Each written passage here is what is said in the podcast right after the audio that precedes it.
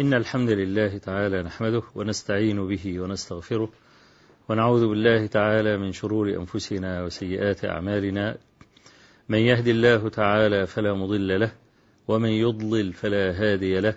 وأشهد أن لا إله إلا الله وحده لا شريك له وأشهد أن محمدا عبده ورسوله. أما بعد فإن أصدق الحديث كتاب الله تعالى وأحسن الهدي هدي محمد صلى الله عليه وآله وسلم وشر الأمور محدثاتها وكل محدثة بدعة وكل بدعة ضلالة وكل ضلالة في النار. اللهم صل على محمد وعلى آل محمد كما صليت على إبراهيم وعلى آل إبراهيم في العالمين إنك حميد مجيد. وبارك على محمد وعلى آل محمد كما باركت على إبراهيم وعلى آل إبراهيم في العالمين إنك حميد مجيد. فلا زلنا مع فوائد حديث أبي سعيد الخدري سعد بن مالك رضي الله عنه والذي رواه الشيخان في صحيحيهما. عن رسول الله صلى الله عليه وآله وسلم أنه قال كان رجل ممن كان قبلكم قتل تسعة وتسعين نفسا ثم سأل عن أعلم أهل الأرض فدلوه على راهب فقال إني قتلت تسعة وتسعين نفسا. ألي توبة؟ قال أبعد تسعة وتسعين لك توبة؟ فقتله الرجل فكمل به المئة. ثم عرضت له التوبة. فسأل عن أعلم أهل الأرض. فدلوه على راهب عالم. فقال له إني قتلت مئة نفس. ألي توبة؟ قال نعم. ومن يحجب عنك باب التوبة أخرج إلى أرض كذا وكذا فإن فيها قوما يعملون الصالحات فاعمل معهم. فخرج الرجل وناء بصدره إلى الأرض التي أمره الراهب أن يخرج إليها. فلما نصف الطريق أي وصل إلى منتصف الطريق قبض. فاختصمت فيه ملائكة الرحمة وملائكة العذاب. قال إبليس أنا أولى به. إنه ما عصاني طرفة عين. وقالت ملائكة الرحمة إنه خرج تائبا بقلبه إلى الله عز وجل. فأرسل الله عز وجل إليهم ملكا في صورة رجل. أن قيسوا المسافة بين الأرضين فإلى أيتها إلى أيتهما كان أقرب فهو من أهلها. وأمر الله سبحانه وتعالى الأرض فقال لهذه أنت باعدي ولهذه أنت قربي فقاسوا المسافة بين الأرضين فوجدوه أقرب إلى أرض المغفرة بشبر واحد فغفر له فدخل الجنة. فمن زحزح عن النار وأدخل الجنة فقد فاز. وكنا تكلمنا عن فوائد هذا الحديث وذكرت من جملة الفوائد. فوائد تخص المفتي والمستفتي. وقبل أن أدلف إلى بعض الفوائد التي أذكرها هذه المرة إن شاء الله تعالى أذكر فائدة تتعلق بالمفتي والمستفتي. ذلك أن كثيرا من الناس يظن أنه من شرط الإفتاء ألا يفتي المفتي إلا إذا جيء بالطرف الآخر للفتوى. يعني بعض الناس أحيانا يأتيني فيقول حصل كذا وكذا. أقول له الجواب كذا. رجل يقول مثلا أنا قلت لامرأتي علي الطلاق إن خرجت من البيت أو لن تخرجي من البيت أو علي الطلاق لن تخرجي من البيت. فالمرأة تأتي وتقول أنه لا. قال أنت طالق. طيب أنا عندما يستفتيني أي إنسان هل لابد أن أذكر الطرف أن آتي بالطرف الآخر؟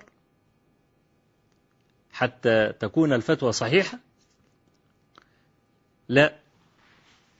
الكلام ده مهمة الحاكم والقاضي.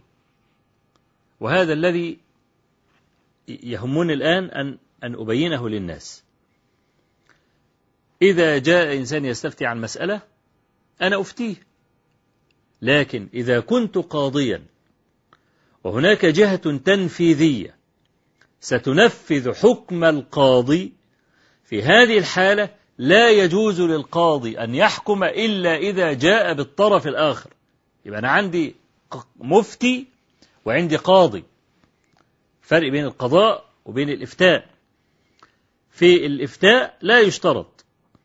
رسول عليه الصلاة والسلام لما جاءته هند بنت عتبة كما في الصحيحين من حديث عائشة رضي الله عنها. قالت يا رسول الله إن أبا سفيان رجل شحيح. فهل علي أن آخذ من ماله بغير إذنه؟ فقال لها خذي ما يكفيك وولدك بالمعروف. ولم يقل لها ائتيني بأبي سفيان حتى أستوثق أهو شحيح أم هذه مجرد دعوة عليه؟ إنما أفتاها رسول الله صلى الله عليه وسلم. بخلاف ما إذا نقل شيئا من إنسان لإنسان. اللي هو مهمة القاضي كما في حديث أم سلمة في الصحيحين. أن رجلين جاء إلى النبي صلى الله عليه وسلم يختصمان على حق على على عرض مال مثلا. كل واحد يقول هذا مالي أو هذه أرضي. فالرسول عليه الصلاة والسلام لأن حكمه نافذ وإذا قال المال لفلان فهو لفلان قال لهما إنما أنا بشر أقضي بينكم على نحو ما أسمع ولعل بعضكم أن يكون ألحن بحجته من الآخر فأحسب أنه صادق فمن قضيت له من حق أخيه بشيء فأخذه فإنما أقطع له به قطعة من النار. أشوف ده ده مهمة القاضي. أنه إذا حكم بشيء انتقل إلى الطرف الآخر. فبكى الرجلان كلاهما وقال حقي لأخي يا رسول الله. يعني كل واحد من الرجلين كلاهما قال حقي لأخي يا رسول الله طالما المسألة فيها نار. ده ده القضاء. هذا هو القضاء.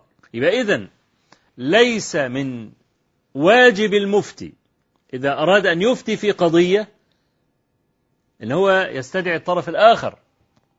وقد يكون المستفتي كذاب أو مدعي أو يفهم خطأ لكن على المفتي أن يحترز. فيقول له إن كان الأمر كما تقول فالفتوى كذا وكذا وكذا بعصب إيه المسألة كلها برقبة المستفتي. يعني إذن ليس وأعيد الكلام من شرط المفتي أن يستدعي الطرف الآخر. وذلك لا يجوز لك أن تتهم المفتي. فتقول له لماذا حكمت بكذا وكذا وهو كذاب؟ لأن مش مهمة المفتي أن يتتبع الناس ويعلم إذا كان صادقا أم كاذبا. فهذا هو رسول الله صلى الله عليه وسلم يقول إنما أقضي بينكم على نحو ما أسمع ولعل بعضكم أن يكون ألحن بحجته من بعض. آه كنا وصلنا إلى قول الراهب العالم. لهذا القاتل لما قال له ألي توبة؟ إني قتلت مئة نفس. ألي توبة؟ قال نعم. إحنا قلنا أن هذا جواب الحكيم. وقسمنا كلام إيه الراهب العالم إلى ثلاثة فقرات. قال له في الجواب نعم. ومن يحجب عنك باب التوبة؟ اخرج إلى أرض كذا وكذا فإن فيها قوما صالحين فاعمل معهم.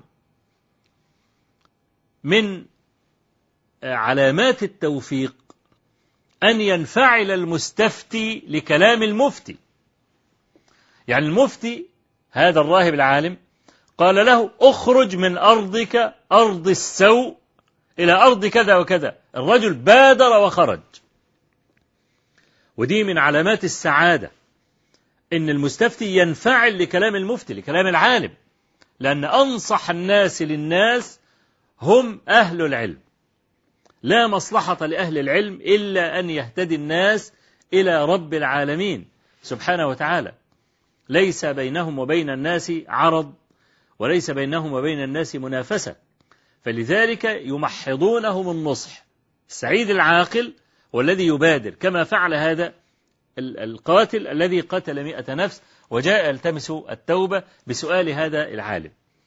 آه، الرجل لما خرج من أرضه لما أمره الراهب أن يخرج من أرضه إلى الأرض الصالحة لأن أهل الصلاح لا يسمحون أبدا لرجل أن أن يظهر العصيان جهارا نهارا.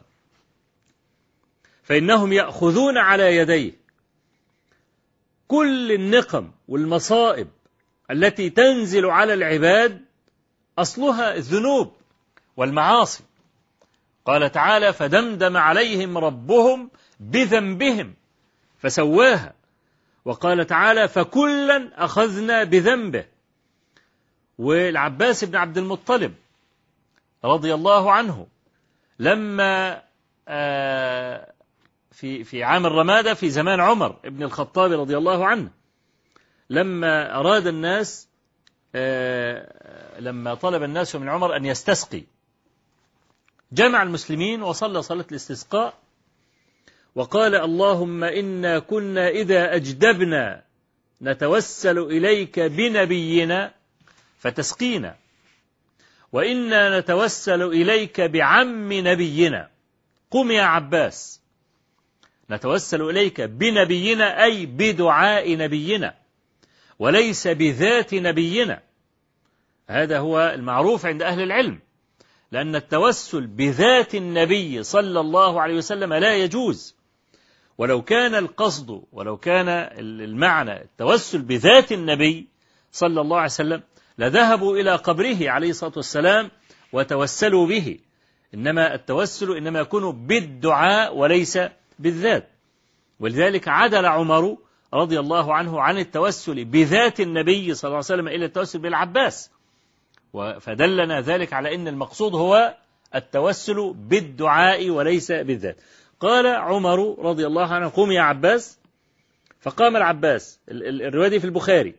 في خارج البخاري عند الزبير بن بكار قال فقام العباس فقال اللهم إنك لا تنزل عقوبة إلا بذنب. خلاص. يبقى إذن كل المصائب التي يبتلى بها العباد إنما هي بما كسبت أيديهم ويعفو عن كثير. فلذلك الناس في أمس الحاجة إلى أهل الإيمان. يا ليتهم يعلمون ذلك. فإن لأهل الإيمان عليهم منة في الدنيا والآخرة. أما في الدنيا فلا يكون صلاح العالم إلا بالاستقامة على أمر الله عز وجل. ويحضرني في هذا حديث رواه الإمام البخاري رحمه الله في كتاب الكفالة وفي كتاب مناقب الأنصار. من حديث عائشة رضي الله عنها. قالت لم أعقل أبوي قط إلا وهما يدينان الدين. أي دين الإسلام. أي دين الإسلام. وكان النبي صلى الله عليه وسلم يأتينا طرفي النهار بكرة وعشية. فلما اشتد أذى المشركين على المسلمين خرج أبو بكر رضي الله عنه قاصدا الحبشة مهاجرا. فلقيه ابن الدغنة وهو سيد القارة. فقال إلى أين يا أبا بكر؟ فقال أبو بكر أريد أن أسيح في الأرض فأعبد ربي أخرجني قومك. قال يا أبا بكر مثلك لا يخرج ولا يخرج. إنك لتصل الرحم وتقري الضيف وتكسب المعدوم وتعين على نوائب الحق. ارجع وأنا جار لك. يعني ارجع وأنت في حمايتي. فرجع أبو بكر وطاف ابن الدغنة على أشراف قريش عشية. فقال كيف تخرجون رجلا؟ قال إن أبا بكر لا يخرج مثله ولا يخرج. أتخرجون رجلا؟ يكسب المعدوم ويقري الضيف ويحمل الكل ويعين على نوائب الحق. هو في جواري. فلم تكذب قريش بجوار ابن الدغنة وكان العرب يحترمون الجوار. فلان في جواري في حمايتي لا يؤذيه أحد. كانوا أصحاب كلمة كما نقول نحن الآن يعني أعطوه كلمة شرف. فلا يخونون. فأبو بكر رضي الله عنه كان له مسجد في داخل الدار. فبدا له أن يخرج بالمسجد إلى فناء الدار. فابتنى مسجدا بفناء الدار أي في خارج البيت في الفناء يعني. وكان أبو بكر رجلا أسيفا أي كثير الأسف كثير الحزن رقيق القلب. لا يملك عينيه إذا قرأ القرآن. فكان يصلي ويقرأ ويبكي. طبعا ده لأول مرة في قريش يروا هذا المنظر. رجل يقرأ ويبكي. فتقذف عليه النساء والرجال. ركبوا بعض عشان يتفرجوا على أبي بكر الصديق. فجاء كفار قريش إلى ابن الدغنة. وقالوا ما على هذا اتفقنا. مر أبا بكر فليدخل داره وليعبد ربه داخل الدار. ولا يستعلم فإنا نخشى أن يفتن نساءنا وأبناءنا. فجاء ابن الدغنة إلى أبي بكر وقال يا أبا بكر ادخل دارك واعبد ربك ولا تستعلن وإلا رد علي جواري فإني لا أريد أن تتحدث العرب أني أخفرت جواري. فقال له أبو بكر رضي الله عنه بل أرد عليك جوارك وأرضى بجوار الله عز وجل. الحديث طبعا طويل وله تتمة. الذي يعنينا من هذا الحديث هو قول ابن الدغنة وكان كافرا يا أبا بكر مثلك لا يخرج من تلقاء نفسه ولا ينبغي لأحد أن يخرجه. ثم دلل على ذلك لما خاطب كفار قريش قال أتخرجون رجلا يكسب المعدوم ويقري الضيف ويحمل الكل ويعين على نوائب الحق؟ إذا خرج أمثال هؤلاء من أي مجتمع خرب هذا المجتمع. رجل يكسب المعدوم يعني عنده رأفة. رجل ليس عنده وظيفة مثلا. وده رجل صاحب مال يوم يعين هذا المحتاج. حتى يسد حاجته وعوزه.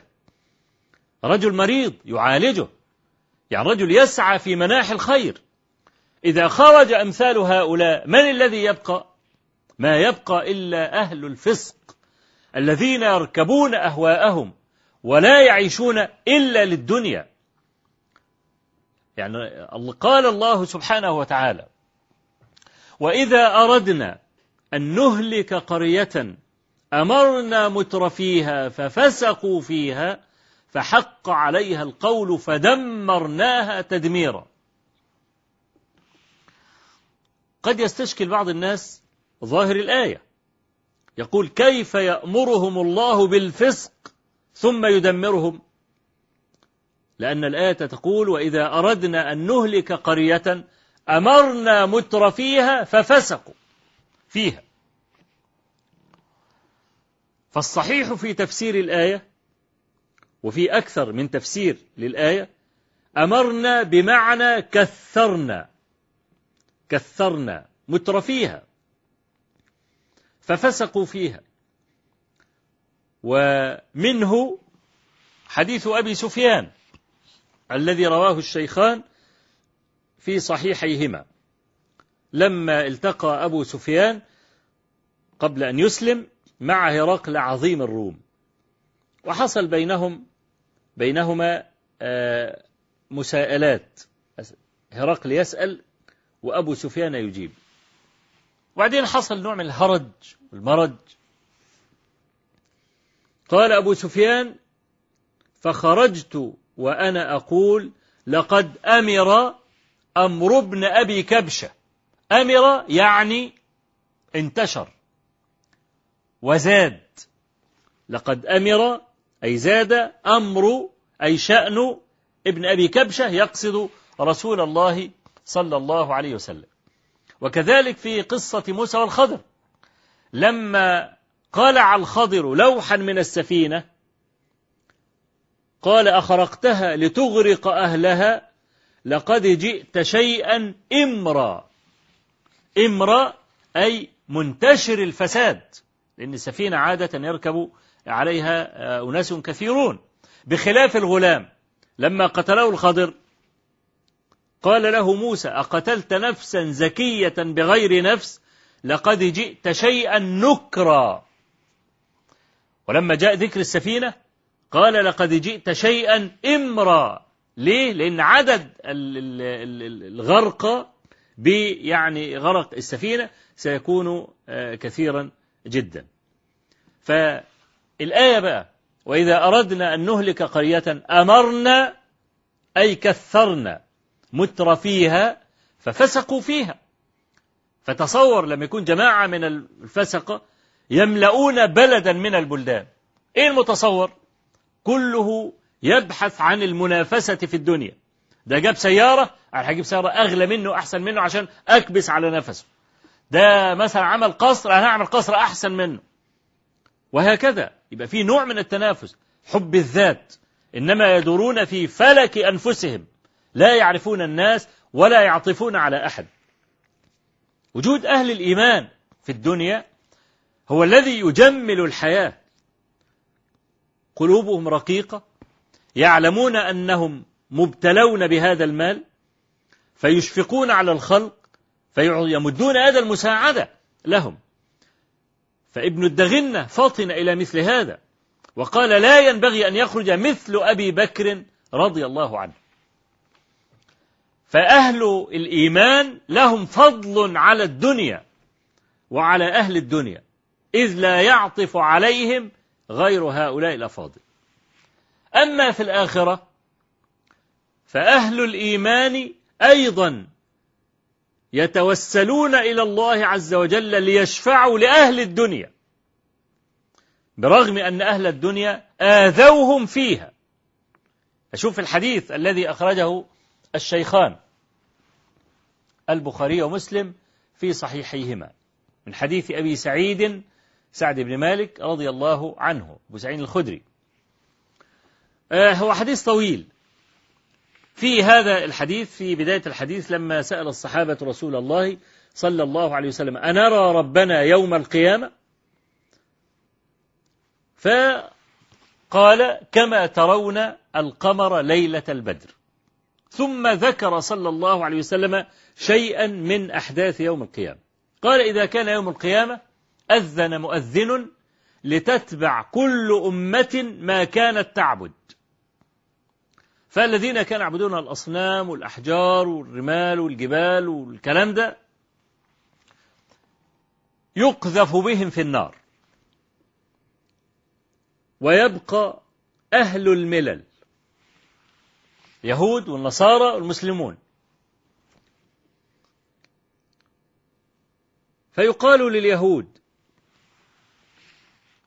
اتبعوا ما كنتم تعبدون. ماذا ما كنتم تعبدون؟ قالوا كنا نعبد عزيرا. فيقال لهم كذبتم ما اتخذ الله من ولد. قالوا عزير ابن الله ثم يلقى بهم في النار. النصارى كنا نعبد المسيح. قالوا كذبتم ما اتخذ الله من ولد. ثم يلقى بهم في النار. فيبقى المسلمون برهم وفاجرهم. فيأتيهم ربنا تبارك وتعالى في صورة لا يعرفونه فيها. فيقول أنا ربكم فيقولون نعوذ بالله منك. إنا ننتظر ربنا. المهم بعد كلام في هذا الحديث يبدأ المسلمون أهل الإيمان المؤمنون أهل الإيمان يناشدون الله عز وجل في فجرة المسلمين الذين دخلوا النار. طبعا لما حصلت الفتنة وأن جاءهم ربنا تبارك وتعالى في صورة لا يعرفونها قالوا ربنا فارقنا الناس في الدنيا أفقر ما نكون إليهم ولم نصاحبهم. أي ربنا يكفي أننا فتنا في الدنيا بهؤلاء شردونا وعذبونا وطردونا وحرمونا من الوظائف. إلى آخر هذا العذاب الذي عاناه أهل الإيمان. يقولون لا نحتمل معاناة أخرى. فحينئذ يكشف عن ساق. فيسجد من كان يسجد لله تبارك وتعالى في الدنيا. فتأمل قولهم. فارقنا الناس أفقر ما كنا إليهم ولم نصاحبهم. أي ظللنا على عقد الإيمان وتحملنا في ذلك أصناف الحرمان وأصناف العذاب وما بدلنا وما غيرنا.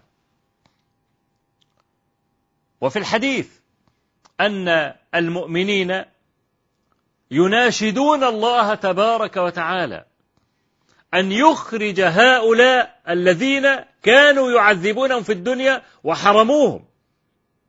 أن يخرجهم رب العالمين من النار. فيقول الله عز وجل لهم ادخلوا. فمن كان في قلبه مثقال ذرة من إيمان فأخرجوه. فيخرجون خلقا كثيرا. ثم يقولون ربنا لم نذر فيها أحدا ممن أمرتنا. فيقول لهم ادخلوا.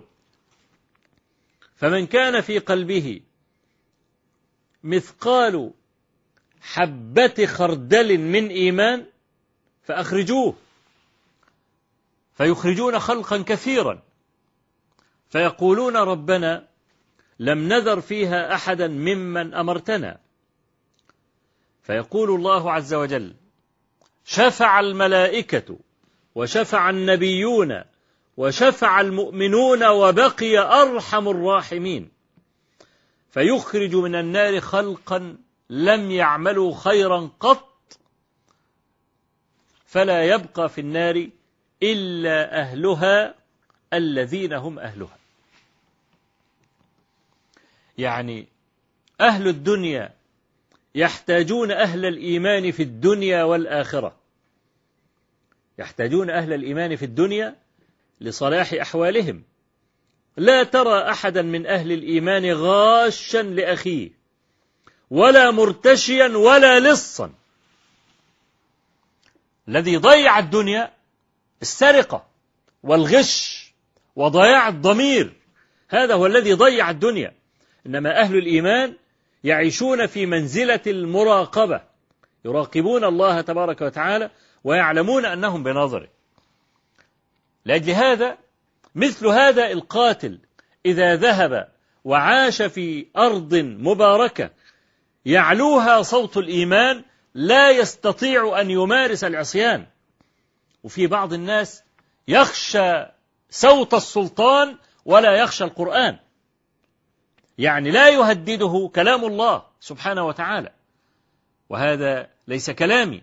هذا كلام آه، الخليفة الراشد عثمان بن عفان رضي الله عنه.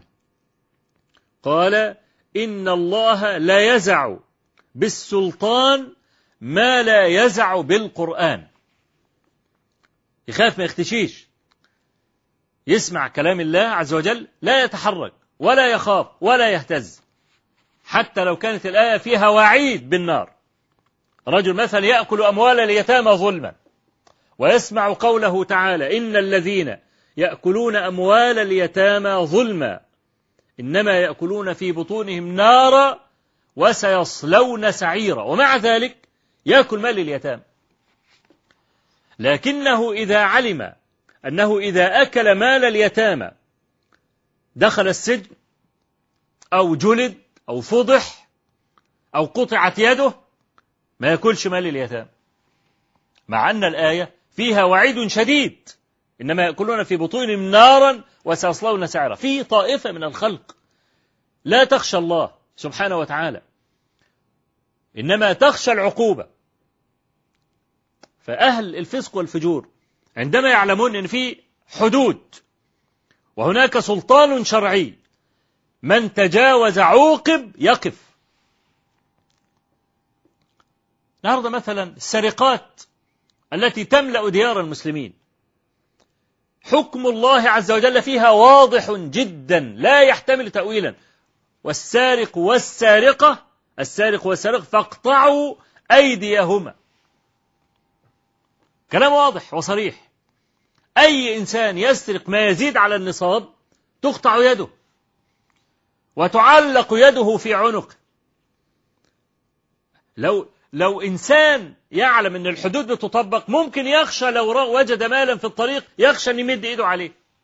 برغم أن هذا لقطة وليس سرقة ولكن يخشى أن يمد يده عليه يكون سارق ولا تلحقه شبهة فيترك المال. لو قطعت يد رجل واحد لارتدع ملايين السراق الذين سرقوا أموال الخلق وهربوا. ده كلام واضح. فالحدود زواجر وجوابر كما يقول أهل العلم. زواجر أي أنها تزجر الذي لا يفعل.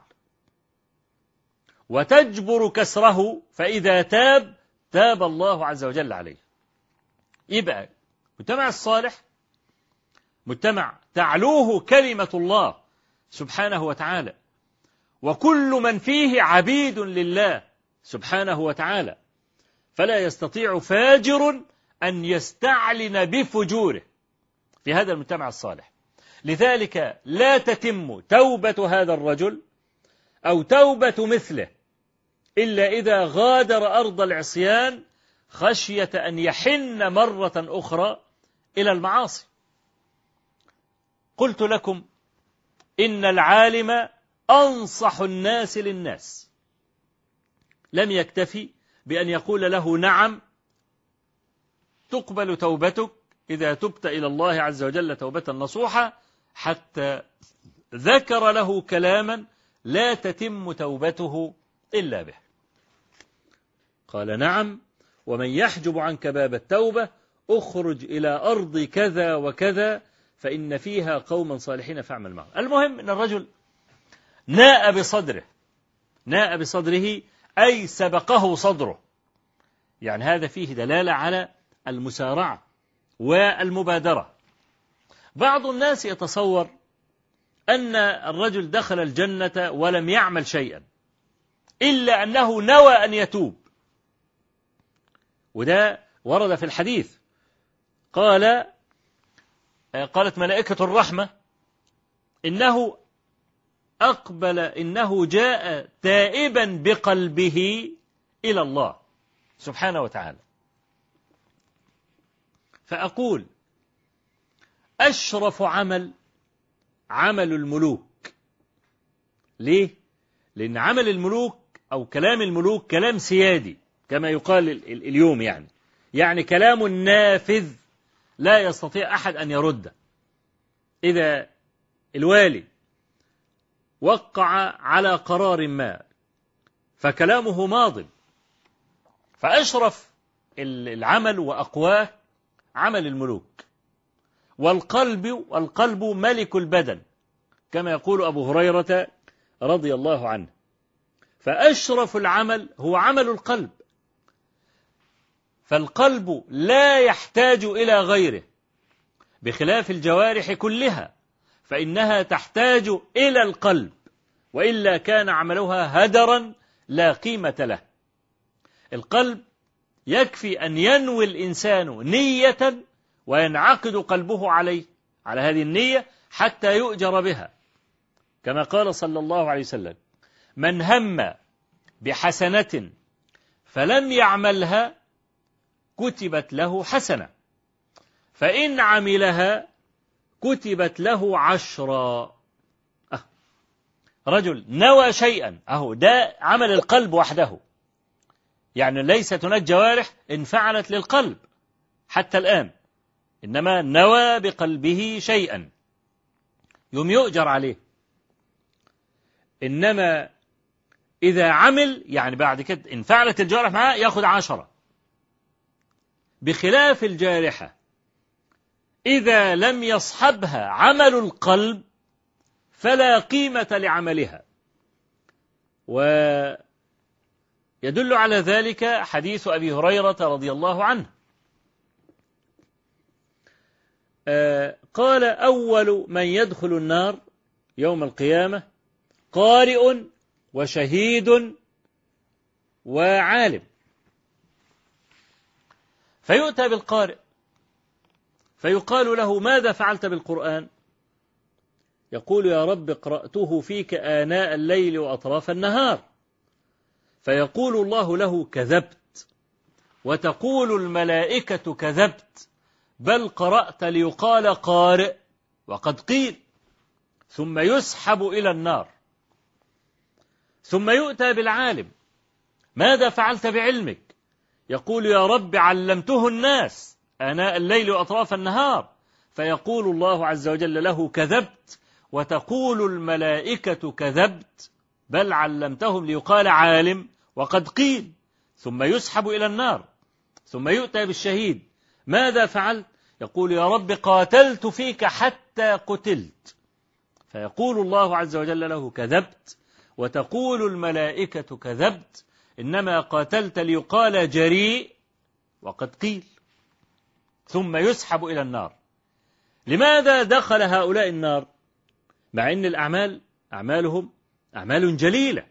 يعني قارئ القرآن أول من يسجر أول من يسحب إلى النار إزاي والنبي عليه الصلاة والسلام يقول اقرأوا القرآن فإنكم تؤجرون بتلاوته. لا أقول ألف لام ميم حرف ولكن ألف حرف ولام حرف وميم حرف.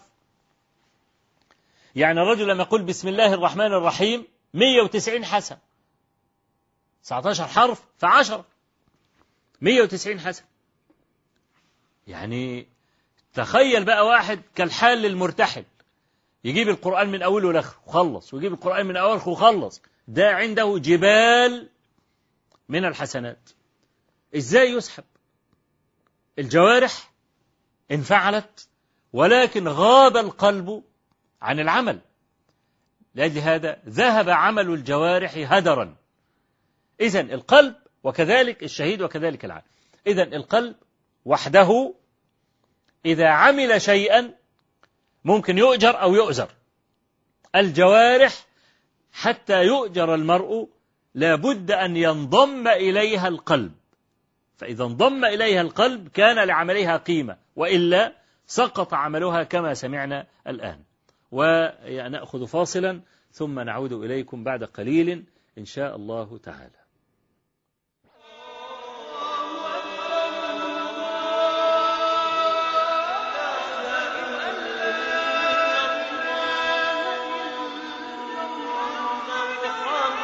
قناة الحكمة الفضائية. وإن تطيعوه تهتدوا. الوصية. ما هي الوصية؟ كل وصايا القرآن وكل وصايا السنة. يا بني إن الله اصطفى لكم الدين.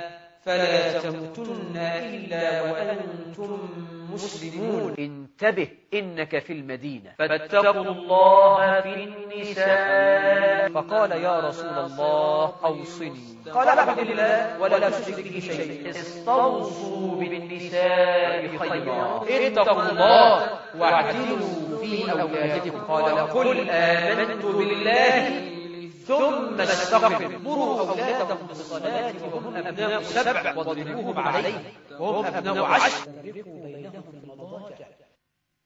الوصية الوصية الوصية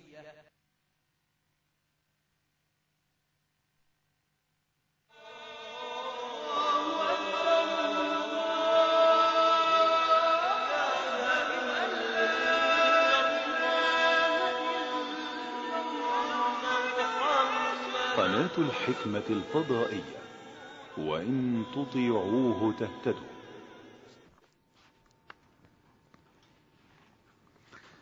الحمد لله رب العالمين والصلاة والسلام على نبينا محمد سيد المرسلين وعلى آله وصحبه أجمعين.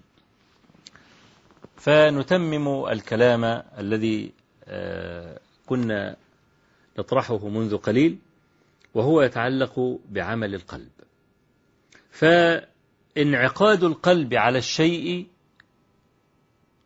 كاف.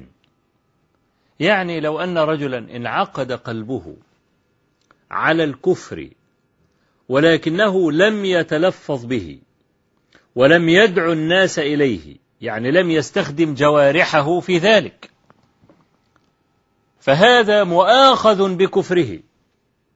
هذا مؤاخذ بكفره. بخلاف ما لو قال كلمة. إن اعتقدها كفر لكن قلبه غافل عنها فلا يؤاخذ بها. إزاي يعني؟ يعني مثلا عندنا حديث أنس رضي الله عنه عن النبي صلى الله عليه وآله وسلم. قال لله أفرح بتوبة عبده من أحدكم بأرض فلاة ومعه راحلته وعليها طعامه وشرابه. النبي عليه الصلاة والسلام يضرب مثلا بفرحة الله تبارك وتعالى بفرح الله تبارك وتعالى إذا رجع العبد إليه تائبا مع أن الله مستغن عن العباد جميعا. فيمثل بهذا المثل أن رجلا كان يركب راحلة بأرض فلاة مدوية مهلكة أرض صحراء لا آخر لها ومعه طعامه وشراب مر بشجرة فنزل من على الراحلة ونام في ظلها. استيقظ من النوم لم يجد الراحلة. طبعا ده معناها إنه هيموت. ليه؟ في صحراء لا آخر لها ولا طعام معه ولا شراب. ظل يبحث عن هذه الراحلة حتى يئس منها تماما. فلما يئس منها قال أرجع إلى مكاني وأموت. يموت في الظل تحت الشجر اللي كان نايم تحتها فلما رجع إلى الشجرة إذا به يجد راحلته وعليها طعامه وشرابه. فأراد أن يشكر الله تبارك وتعالى فقال اللهم أنت عبدي وأنا ربك. قال عليه الصلاة والسلام أخطأ من شدة الفرح. ماذا قال الرجل؟ قال اللهم أنت عبدي وأنا ربك. طبعا العبارة معروف أنها غلط. المفروض يقول اللهم أنت ربي فرحمتني وأنا عبدك. طيب هذا الرجل لما يقول اللهم أنت عبدي وقصدها واعتقدها كفر بلا خلاف. ولكن لماذا لم يكفر؟ لماذا لم نكفره؟ لم يكفره النبي صلى الله عليه وسلم. لماذا لا يؤاخذه الله عز وجل؟ أخطأ. كان القلب غافلا تماما عن هذا المعنى. عشان كده العلماء حتى قالوا في الطلاق لو أن رجلا مثلا تشاجر مع امرأته وحب يقول لها اخرجي غوري من وش الساعة دي مش عايز أشوفك. فسبق لسانه وقال لها أنت طالق. مش عايز يقول أنت طالق أبدا. ولا خطر بباله ولا مر على قلبه. أن يقول لامرأته أنت طالق إنما أراد أن يطردها من الإيه؟ من الحجرة. فمن شدة انفعاله قال لها أنت طالق. العلماء لا يوقعون هذا الطلاق. لا يوقعون هذا الطلاق حتى يكون العبد مريدا. لذلك. كل ده برضو رعاية لإيه؟ رعاية لعمل القلب. يبقى إذن عمل القلب مستقل. إذا انعقد قلب إنسان على التوبة على الفور. ولم تنفعل الجوارح له انتفع العبد بانعقاد القلب على هذه التوبة. مع أن هذا القاتل لم ينعقد قلبه فقط إنما انفعلت جوارحه. ده رجل قطع نصف المسافة. والحديث فيه فناء بصدره. إيه معنى ناء بصدره؟ يعني الجوارح انفعلت. القلب انعقد على التوبة. ودلالة انعقاد القلب على التوبة. أنه آه لما سأل الراهب الأول ولم تعجبه فتواه وقتله عرض له التوبة مرة أخرى فذهب إلى الراهب العالم. إذن الله عز وجل, عز وجل أذن له بتوبة. إذا انعقد قلبه على التوبة وفي نفس الوقت انفعلت جوارحه ومضى حتى وصل إلى منتصف الطريق. ثم قبض. بدأ يحصل نوع من المنازعة بين الملائكة. إبليس قال أنا أولى به. إنه ما عصاني طرفة عين. وطبعا إبليس عدو بني آدم وعدو صالح الجن وعدو الجن جميعا. عدو الجن والإنس عدو كل مكلف. بغية إبليس أن يدخل الناس جميعا النار. ولذلك رفع قيرته على رب العالمين وقال فبعزتك لأغوينهم أجمعين إلا عبادك منهم المخلصين. قال هذا صراط علي مستقيم. فهو مهمة الإغواء إغواء بني آدم. وفي حديث جابر ابن عبد الله الأنصاري في صحيح مسلم قال صلى الله عليه وسلم إن إبليس يضع عرشه على الماء. كل صبح يضع عرشه على الماء الكرسي بتاعه على الماء ويجلس إبليس عليه. وبعدين يرسل سراياه تترى إلى بني آدم. كل شيطان معه خط سير. يروح بقى يغو واحد يضله والتاني يخليه يقتل أخاه يقتل أمه يزني يسرق يشرب الخمر يعمل أي معاصي. لكن إبليس عنده متابعة. مش نايم زي بني آدم. لا عنده متابعة. يبعث حد خط سير لازم يحاسبه. آخر النهار يجلس إبليس على الكرسي ويقف بقى الشياطين كلهم طابور. ويبتدي يسأل واحد واحد. أنت ماذا فعلت؟ يقول ما تركته حتى فعل كذا وكذا. في حديث أبي موسى الأشعري عند ابن حبان وغيره عن النبي صلى الله عليه وسلم قال قال إبليس من أضل اليوم مسلما ألبسته التاج. فيرسل سراياه إلى بني آدم. في نهاية المطاف يبتدي بقى الحساب. أنت ماذا فعلت؟ يقول ما تركته حتى فعل كذا وكذا. كذا وكذا إحنا ممكن نمثل لها بأي ذنب من الذنوب. ما تركته حتى قتل أباه. يقول إبليس لم تفعل شيئا. أباه؟ إيه يعني قتل أبوه؟ إيه اللي حصل يعني؟ لم تفعل شيئا. يعني ما تستاهلش الأكل. وأنت ماذا فعلت؟ ما تركته حتى قتل أمه. ما تركته حتى زنى ما تركته حتى شرب الخمر ما تركته حتى سرق. أي معصية معصية كل ده إبليس يقول لم تفعل شيئا لم تفعل شيئا. حتى يأتي شيطان. يقول له أنت ماذا فعلت؟ يقول له ما تركته حتى فرقت بينه وبين أهله. فيقوم إبليس على الكرسي ياخده بالحضن يلتزمه. ثم يقول له نعم أنت أنت أنت. هو ده الشغل.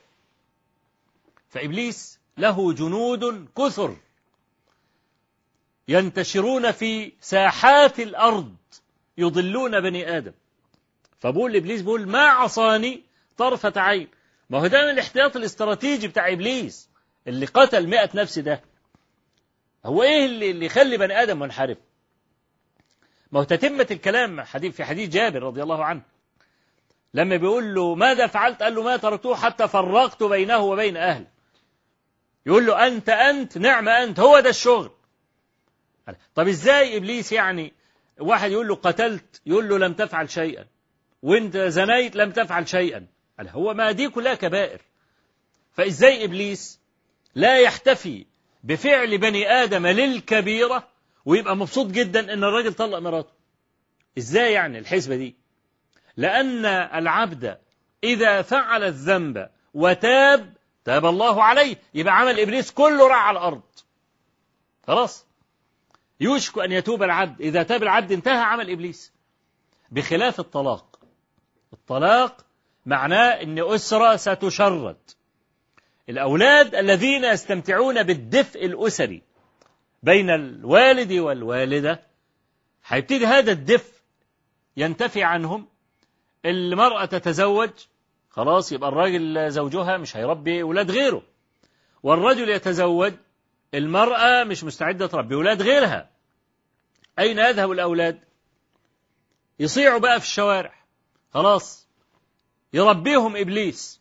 يبقى ده الاحتياط الاستراتيجي بتاع إبليس. يطلع الولد بقى من ولاد الشوارع اللي إحنا بنتكلم عنهم النهارده. يطلع مجرم. يفعل كل شيء حاقد على كل شيء كالعربة الطائشة التي تنطلق إلى أي هدف مهما كان هدفا غاليا عزيزا فتصطدم به. هو ده اللي بيدمر المجتمعات.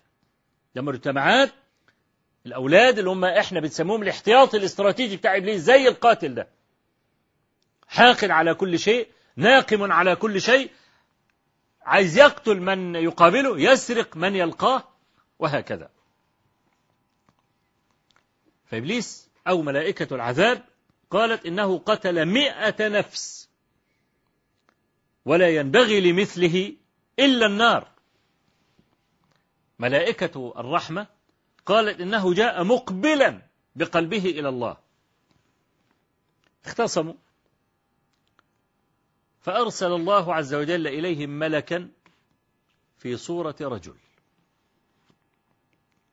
أن قيسوا المسافة بين الأرضين فإلى أيتهما كان أقرب فهو من أهلها. في الحديث أنه كان في منتصف الطريق يعني لا إلى هذه ولا إلى تلك. فالله تبارك وتعالى الذي أذن له بالتوبة في الأساس أمر الأرض من حيث لا يشعرون. فقال لهذه أن تباعدي ولهذه أن تقربي. قال لأرض المعصية تباعدي والأرض الطاعة تقربي. فقاسوا المسافة بين الأرضين فوجدوه أقرب إلى أرض المغفرة بشبر واحد فغفر له فدخل الجنة. قطرة من فيض جودك تملأ الأرض ريا ونظرة بعين رضاك تجعل الكافر وليا. هنا يقف المرء وقفة ذات بال. ألا وهي الأعمال بالخواتيم. الأعمال بالخواتيم. لا يدري المرء بما يختم له. لكن من أحسن العمل في الدنيا على وفق ما أمره الله عز وجل ورسوله صلى الله عليه وآله وسلم فهل جزاء الإحسان إلا الإحسان؟ إذا عبد نفسه لربه في الدنيا اتخذ لا إله إلا الله منهج حياة.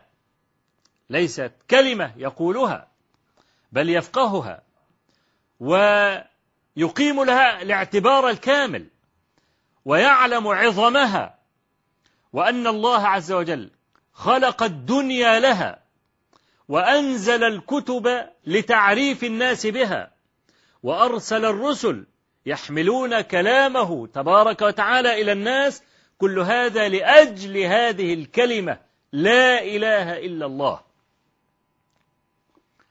وهذه الكلمة الطيبة هي الأمانة التي ذكرها الله تبارك وتعالى في كتابه. إنا عرضنا الأمانة على السماوات والأرض والجبال فأبين أن يحملنها وأشفقن منها وحملها الإنسان إنه كان ظلوما جهولا. وهي التي عناها رسول الله صلى الله عليه وسلم عندما قال كما في حديث حذيفة في الصحيحين إن الأمانة نزلت في جذر قلوب الرجال. أمانة اللي هي الإيمان. والأمانة اللي هو الدين كله. فالعبد إذا عبد نفسه لربه في الدنيا كما أراد الله منه لا يخرج من الدنيا إلا على هذه الكلمة أيضا. لكن لأن الأعمال بالخواتيم ولا أحد يدري على الإطلاق بما يختم له كان من عقيدة أهل السنة والجماعة ألا نحكم على معين بجنة ولا نار. الكلام ده كلام مهم. لا نحكم على معين بجنة ولا نار. لا نقول فلان في النار ولا فلان في الجنة إلا إذا كان هناك نص بذلك. تبت يد أبي لهب وتب أبو لهب في النار. ونقطع أنه في النار عشان الكلام واضح كلام ربي عز وجل. فرعون في النار. ونقطع بذلك.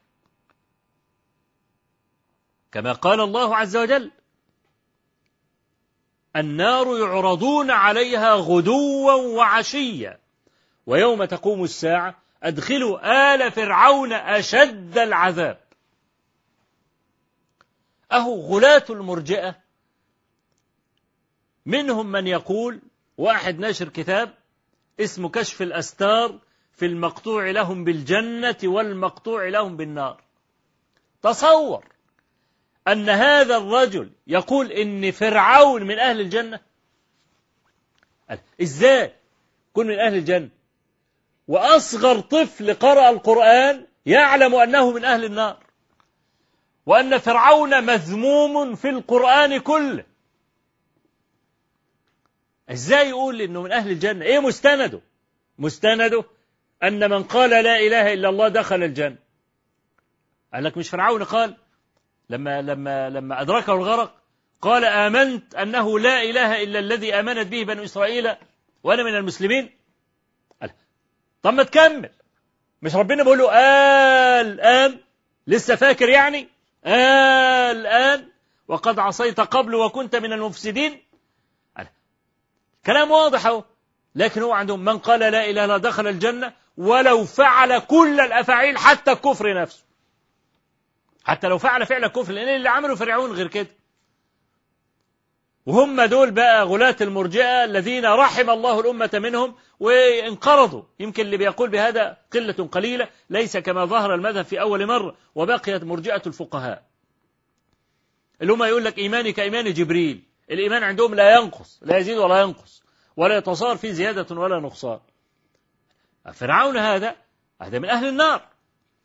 عشان كده إذا ورد نص ورد نص صحيح إن فلان في الجنة فلان في النار نقول بمقتضى النص الصريح. إنما فيما عدا ذلك لا يجوز أن يقول إنسان فلان في النار. زي ما كان الجماعة بتوع التكفير والهجرة زمان اللي هم كانوا بيسموا نفسهم جماعة المسلمين وأطلق العامة أطلقوا عليهم اسم التكفير والهجرة.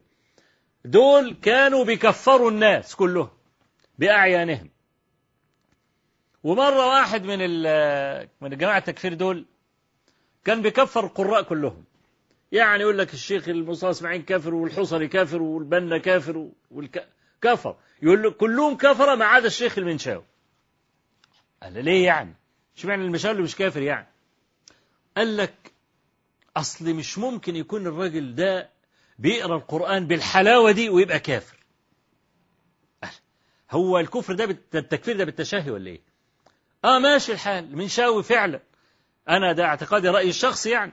أنه لم يقرأ القرآن أحد مثل الشيخ محمد صديق المنشاوي رحمة الله عليه. في عذوبة الأداء وفي قوة القواعد الشيخ المنشاوي ده نسيجة واحدة.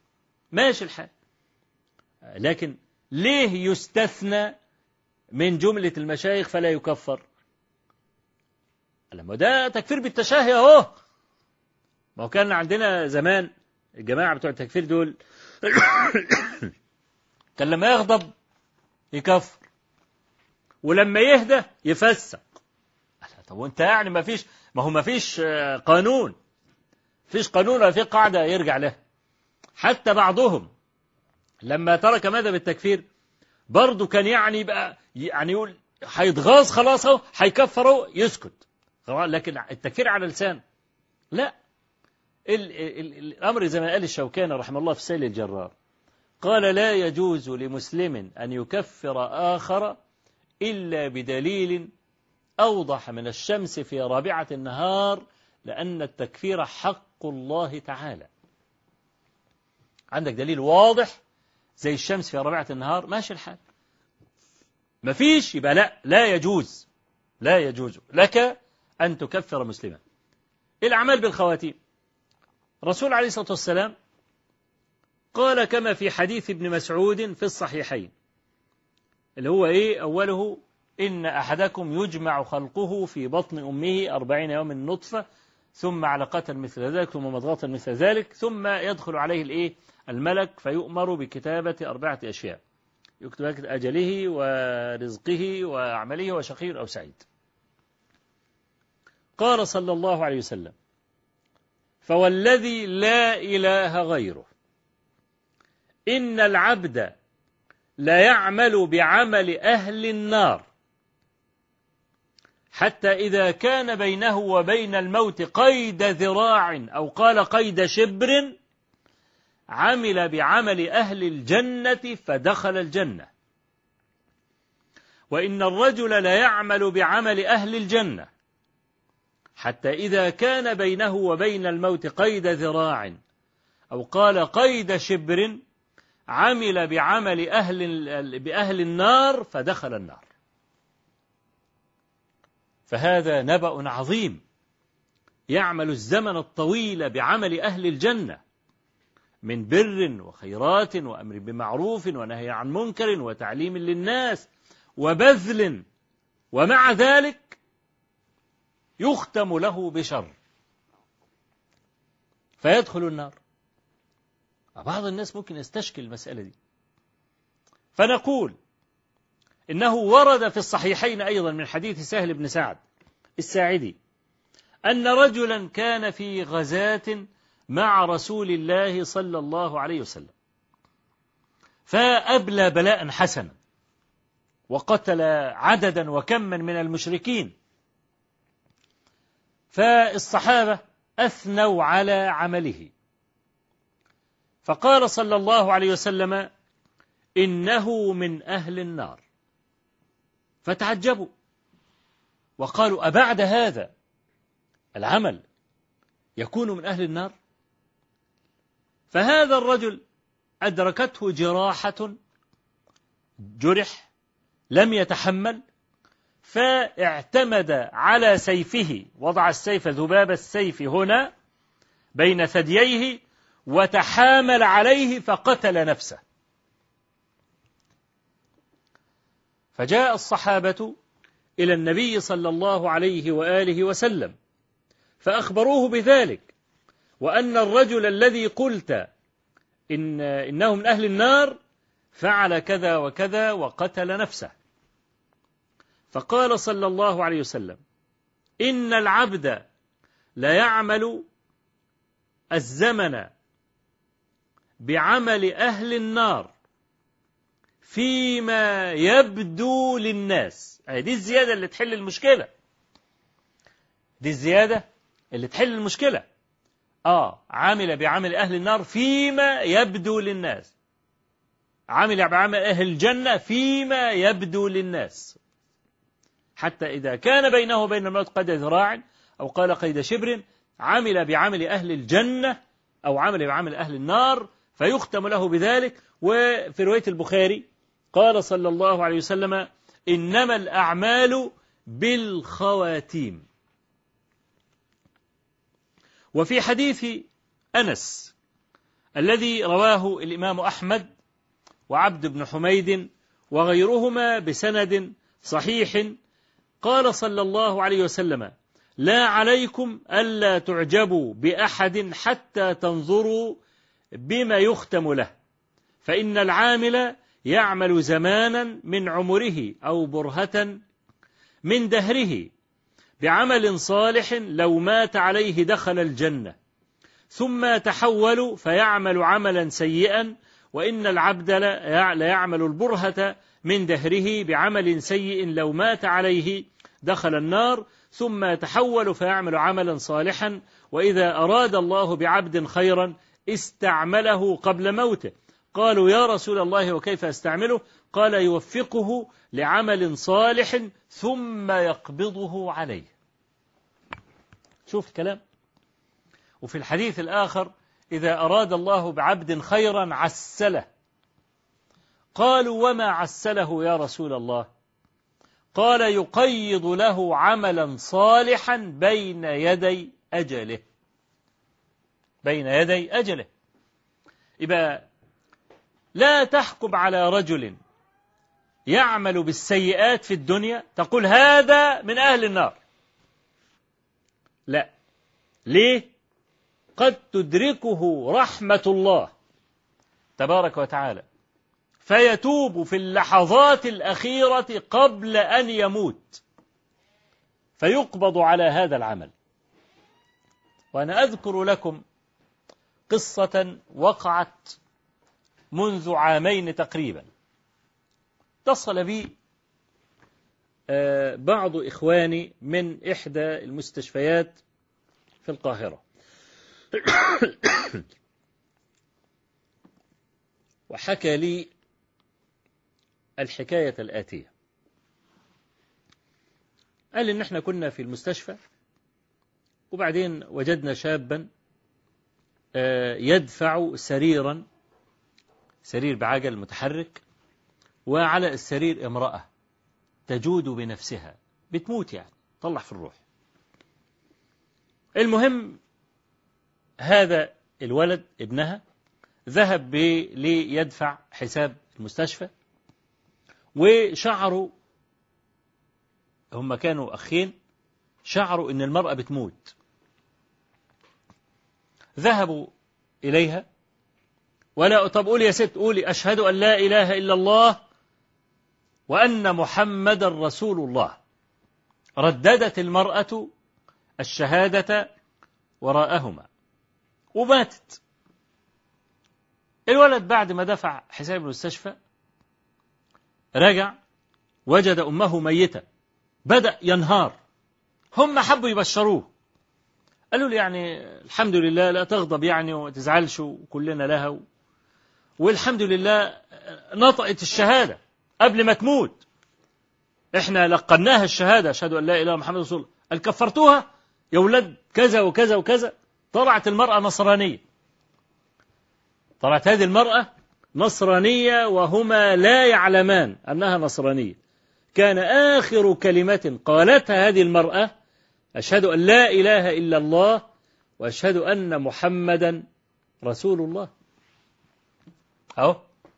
ختم لها بهذه الكلمة الطيبة. برضو ده يذكرني بحكاية أبي زرعة الرازي. رحمة الله عليه عبيد الله بن عبد الكريم أحد أئمة الحديث وفرسان هذا الميدان. لما كان في النزع أراد أبو حاتم الرازي ومحمد بن مسلم بن وارة أن يلقن أبا زرعة الشهادة. فقال أبو حاتم إني لأستحيي من الله أن ألقن أبا زرعة الشهادة. أبو زرعة ده كل حياته كانت في خدمة حديث النبي صلى الله عليه وسلم. لم يكن له وظيفة ولا عمل إلا أن يجمع الأحاديث وينظر في أحوال الرواة ويرحل إلى البلاد البعيدة ليتأكد من لفظة واحدة.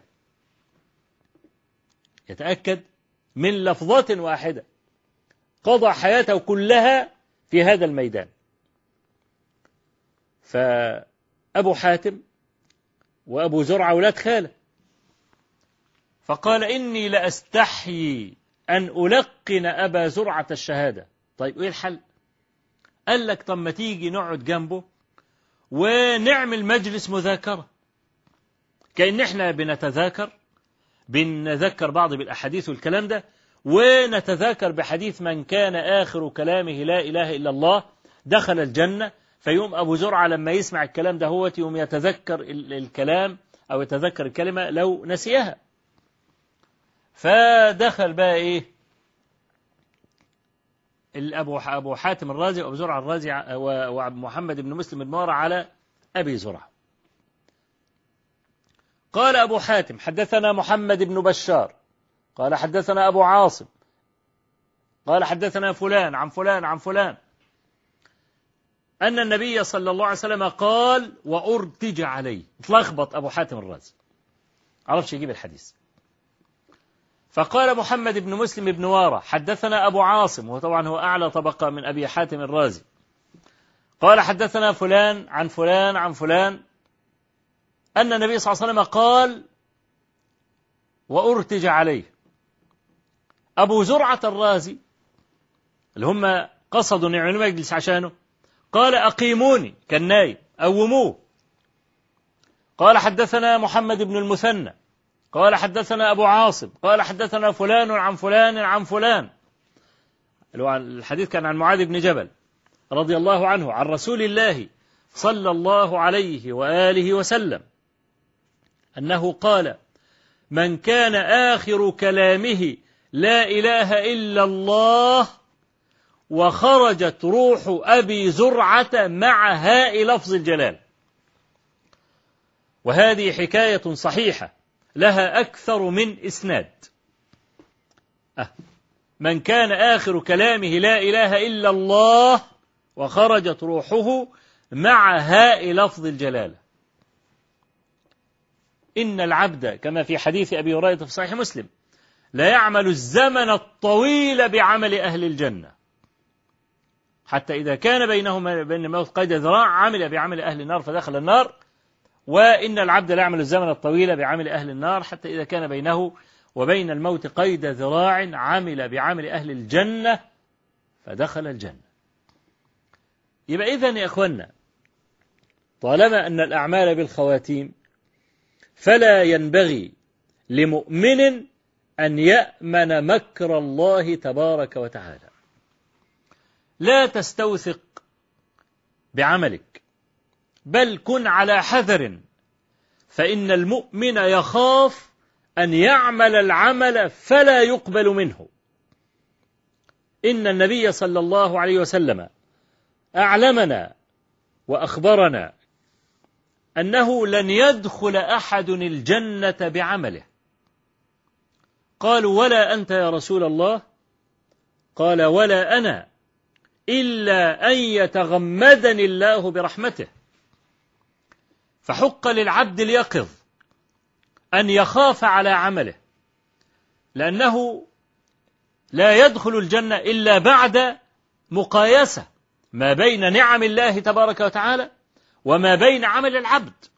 وهناك حديث لكنه ضعيف أنا لا أريده كحديث رواه الحاكم في المستدرك. إنما أذكره لضرب المثل ولتبيين الفكرة.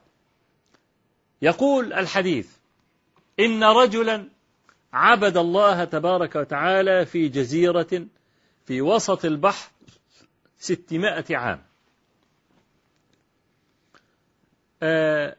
أخرج الله عز وجل له قحف رمان من الصخر وأخرج له ماء عذبا من الماء المالح فكان يأكل من الرمان ويشرب من الماء ويسجد لله.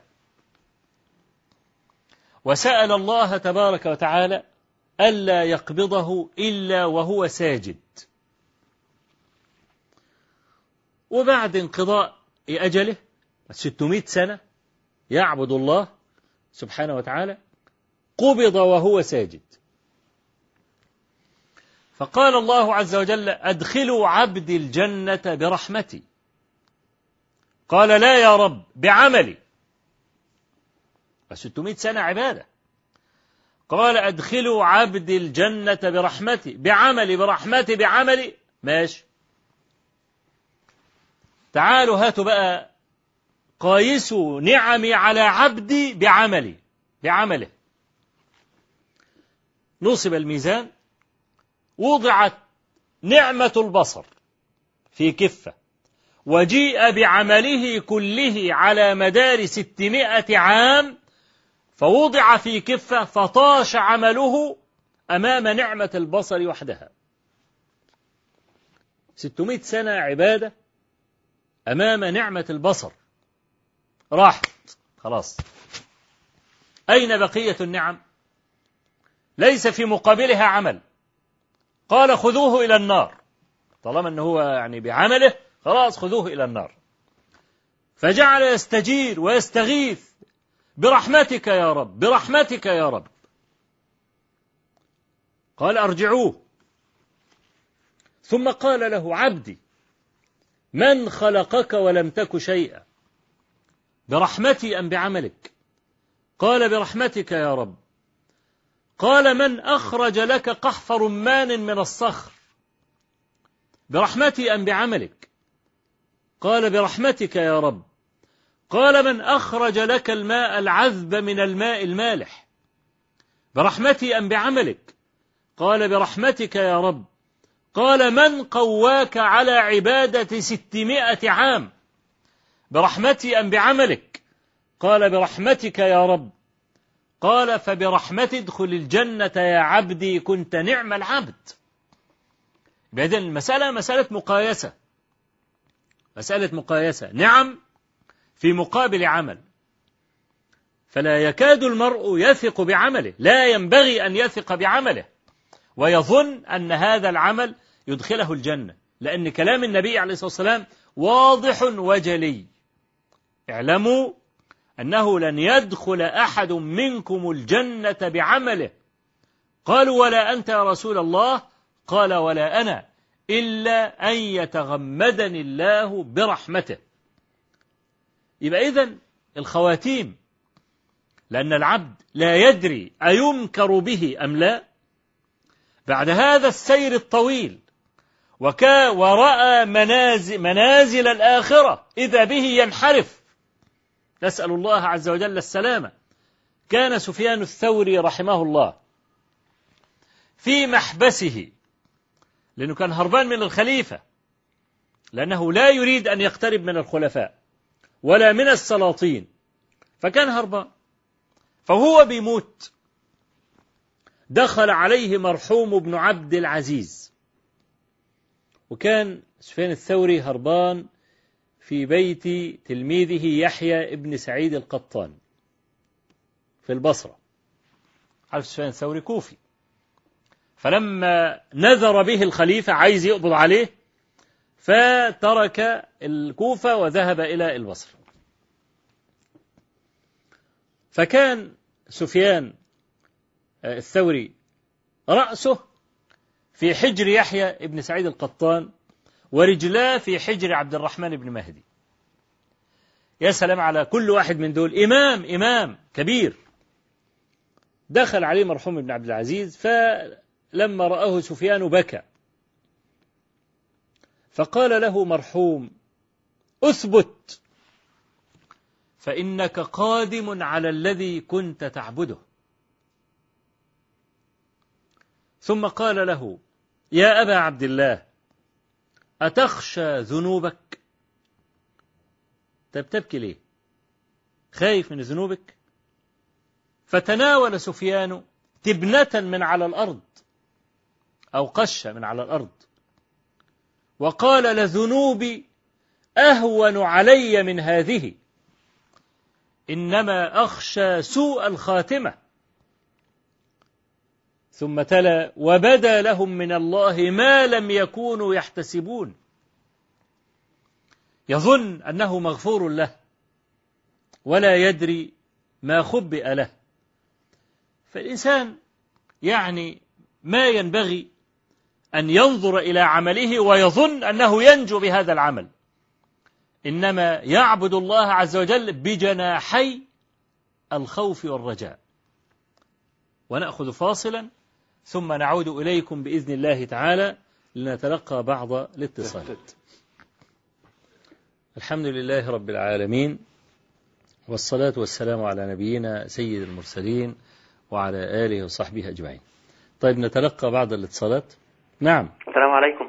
وعليكم السلام ورحمة الله وبركاته. آه، أولا جزاك الله خيرا على ما تقدمه لنا من علم ونفع الله بك المسلمين. الله يحفظك. وبارك لك في عمرك وصحتك. جزاك الله خيرا. أريد سؤالا بسيطا. نعم. آه، أولا السؤال هو عايزين نطمن على حضرتك وصحتك وأخبار التحاليل والإشاعات إيه اللي حضرتك عملتها يوم السبت الماضي؟ الحمد لله أنا بخير. الحمد لله. الحمد لله رب العالمين. جزاك الله خير. وفقك الله لكل خير. نعم. آمين يا رب. جزاك الله خيرا. الله يبارك فيك. أخي أمير الطاهري بيصف في المنصورة بيسلم عليك جدا جدا جدا. الله يحفظك يا أخي. الله بارك الله فيك. إحنا كنا تلاميذ حضرتك بنحضر أيام مسجد الرحمة سنة 93 آه ما شاء الله. أيام شرح صحيح الإمام مسلم رحمه الله. نعم آه جزاك الله خير. ادعو لنا بالشفاء ربنا الله. يحفظك ويعافيك. جزاك الله. خيرا الله. يبارك فيك يا حبيبي. بارك الله فيك. نعم. نعم. السلام عليكم ورحمة الله. السلام عليكم وعليكم السلام ورحمة الله وبركاته. يا شيخ إني أحبك في الله. أحبك الله. جزاك الله خير. يا شيخ عندي سؤال. تفضل. هل نأخذ بالأحاديث الضعيفة في فضائل الأعمال؟ نعم. وسؤال آخر ممكن شيخ. نعم تفضل. هل الحديث الحسن من أقسام الضعيف؟ آه. جزاك الله كل خير يا شيخ. بارك الله فيك.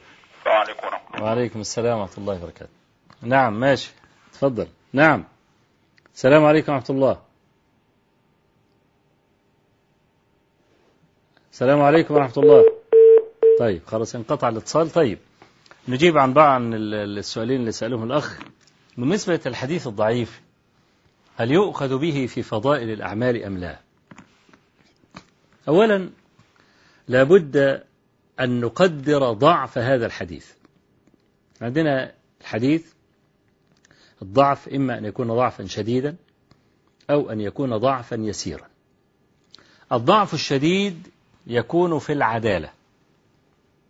وأحيانا يكون في الضبط إذا كان ال- الراوي مغفلا شديد الغفلة. فالحديث الضعيف الذي يقبل في فضائل الأعمال عند الإمام أحمد أو عند الإمام أبي داود هو الحديث الذي ضعفه يسير خفيف. شيخ الإسلام ابن تيمية رحمة الله عليه له رأي في مسألة الضعيف عند الإمام أحمد رحمه الله. فبيقول إن الحديث قبل زمان الإمام أحمد في في زمان الإمام أحمد كان ينقسم إلى صحيح وضعيف فقط. فالضعيف كان ينقسم إلى قسمين. جاء الإمام الترمذي الضعيف ده فيه أعلى وفي أسفل. فأعلى الضعيف الإمام الترمذي سماه حديثا حسنا. خلاص؟ والضعيف اللي هو الضعيف عند الإمام أحمد والترمذي اللي هو الضعيف الإيه؟ اللي هو الضعيف المنحدر. أصبح أقسام الحديث ثلاثة حديث صحيح حديث حسن حديث ضعيف. فالحديث الحسن على تفسير ابن تيمية هو ليس بضعيف مطروح ولكن فيه بعض اللين من قبل ضعف حفظ بعض رواة هذا الحديث. عشان كده الأخ بيقول هل الحسن يعتبر من الضعيف ولا لا؟ لا.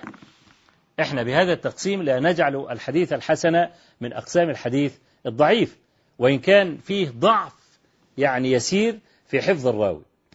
الحديث الضعيف الحافظ بن حجر العسقلاني جعل له شروطا ثلاثة حتى يعمل به في فضائل الأعمال. الحقيقة لو أردنا أن ننفذ هذه الشروط التي ذكرها الحافظ بن حجر لن نعمل بالحديث الضعيف. أول حاجة قال لك ألا يعتقد عند العمل ثبوتا. نمرة اثنين أن يكون مندرجا تحت أصل عام. نمرة ثلاثة ألا يكون شديد الضعف. طب مين اللي يعرف أن الحديث ده شديد الضعف ولا خفيف الضعف؟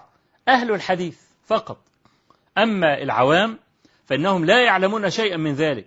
فكأنني لو أردت أن أنفذ كلام الحافظ ابن حجر العسقلاني سأقول لا يعمل بالحديث الضعيف فضائل الأعمال. ليه؟ لأن معرفة الضعف الشديد من الخفيف لا يعلمه أكثر الناس إنما يعلمه أهل الحديث وحدهم. حتى الفقهاء ما لهمش في الباب ده. خلاص؟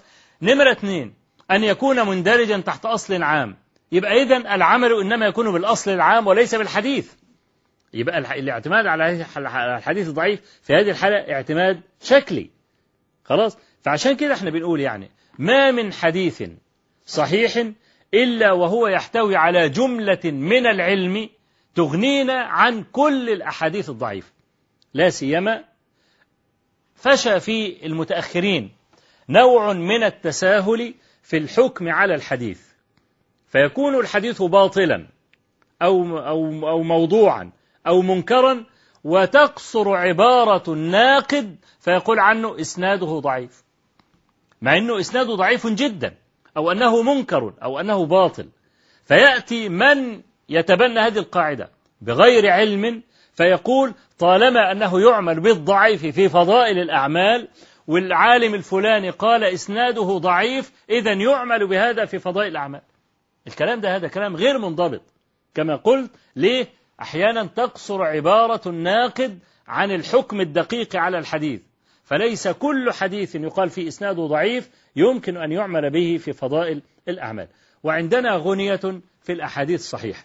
كما قلت ما من حديث صحيح إلا وأن يمكن أن نستخرج منه جملة من الأحاديث. بل في بعض الأحاديث الضعيفة معناها منكر وإن كان فاشيا عند الناس. يعني مثلا حديث صوم رمضان معلق بين السماء والأرض لا يرفع إلا بزكاة الفطر. حديث ضعيف. إيه علاقة الصيام بالصدقة؟ ده هذا شيء وهذا شيء. فلا يعلق صوم رمضان بصدقة الفطر. إن أديت الصدقة قبل الصيام وإن لم تؤدي الصدقة يرمى الصيام بتاعك. مثلا لا صلاة لجار المسجد إلا في المسجد. هذا حديث ضعيف. ودي لو معناه لو إحنا أجرينا المعنى بتاع الحديث يبقى لا صلاة لجار المسجد إلا في المسجد الذي بجواره. فلو صلى في مسجد آخر ليس بجواره يبقى لا صلاة له. وهذا لا قائل به. حديث مثلا من لم تنهه صلاته عن الفحشاء والمنكر فلا صلاة له. هذا حديث منكر. من جهة إسناده حتى من جهة متنه. يعني يعارضه ما عند أبي داود وغيره أنه قيل للنبي صلى الله عليه وسلم إن فلانا يصلي ويسرق. قال ستنهاه صلاته يوما. مثلا حديث ما إذا رأيتم الرجل يعتاد المساجد فاشهدوا له بالإيمان. حديث ضعيف نسخة دراج ابن سمعان عن أبي الهيثم عن أبي سعيد الخدري. هذه نسخة ضعيفة إسناد ضعيف رويت به نسخة. أنت لو نظرت بقى في كثير من الأحاديث ترى بعض العلماء قد يقول زي ما قلت إسناد ضعيف ولكن قد يكون إسناده يعني أردأ من من ضعيف فق من من من الحكم عليه بالضعف فقط. عشان كده يا إخوانا بنقول هو من أراد أن يتبنى حديثا فلا بد أن يكون معه حكم من أحد أئمة الحديث المعتبرين. حتى نضيق بقى إيه الخرق في المسألة دي لأن الحقيقة الناس لا يلتزمون.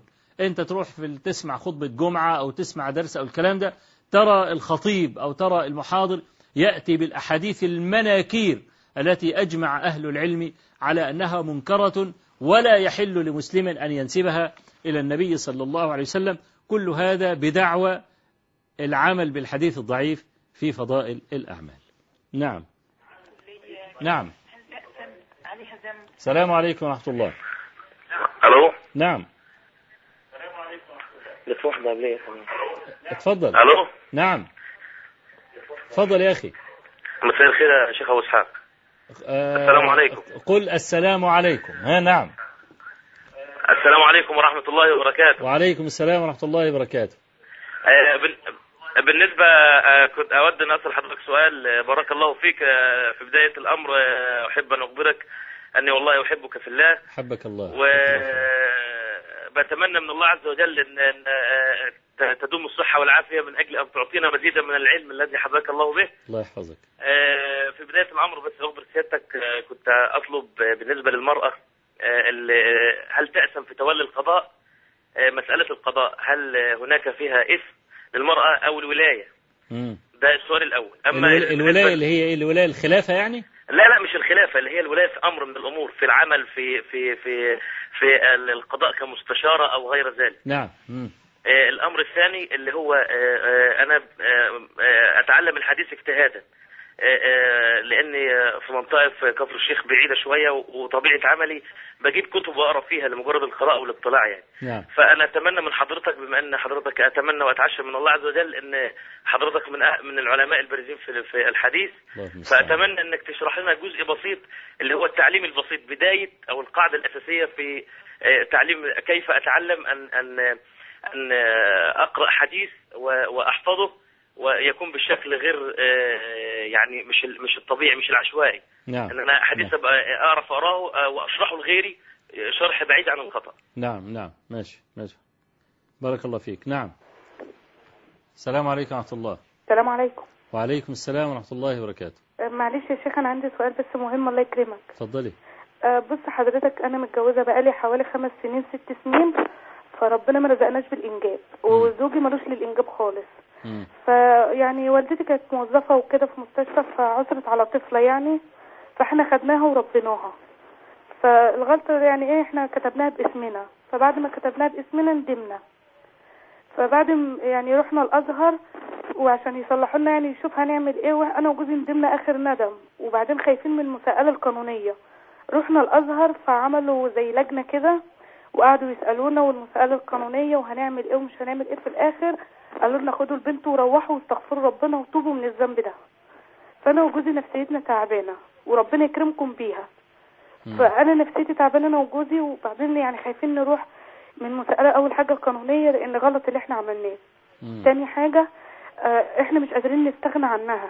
يعني خايفين نروح دار أيتام أو حاجة يعملوا لنا شهادة قالوا لنا هياخدوها ومش هيدوها لكم.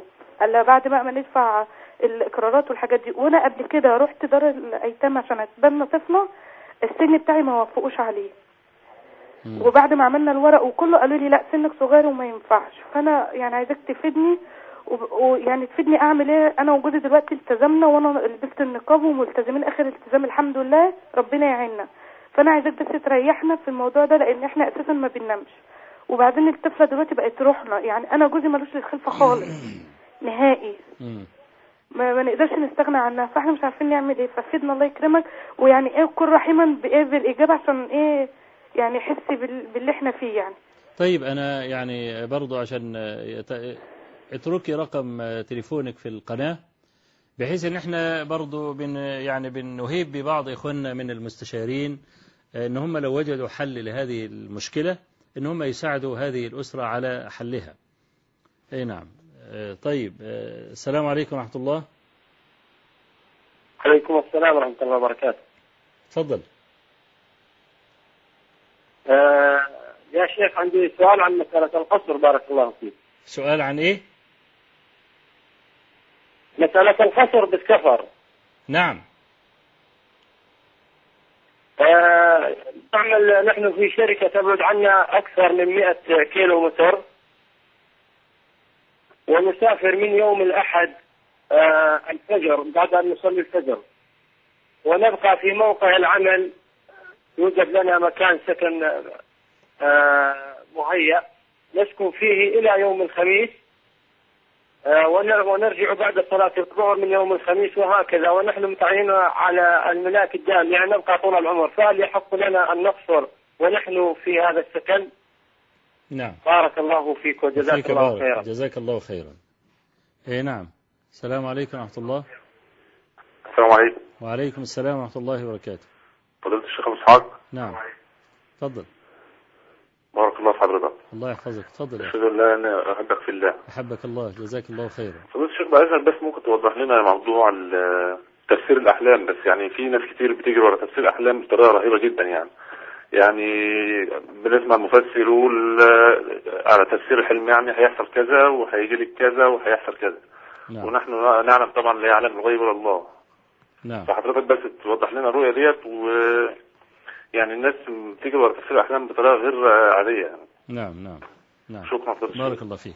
طيب آه طب نجيب بقى عن بعض بعض هذه الأسئلة. طيب ماشي هذا هات لنا هات لنا الاتصال الأخير. نعم. السلام عليكم ورحمة الله. أيوه. نعم. وعليكم السلام وبركاته تفضلي.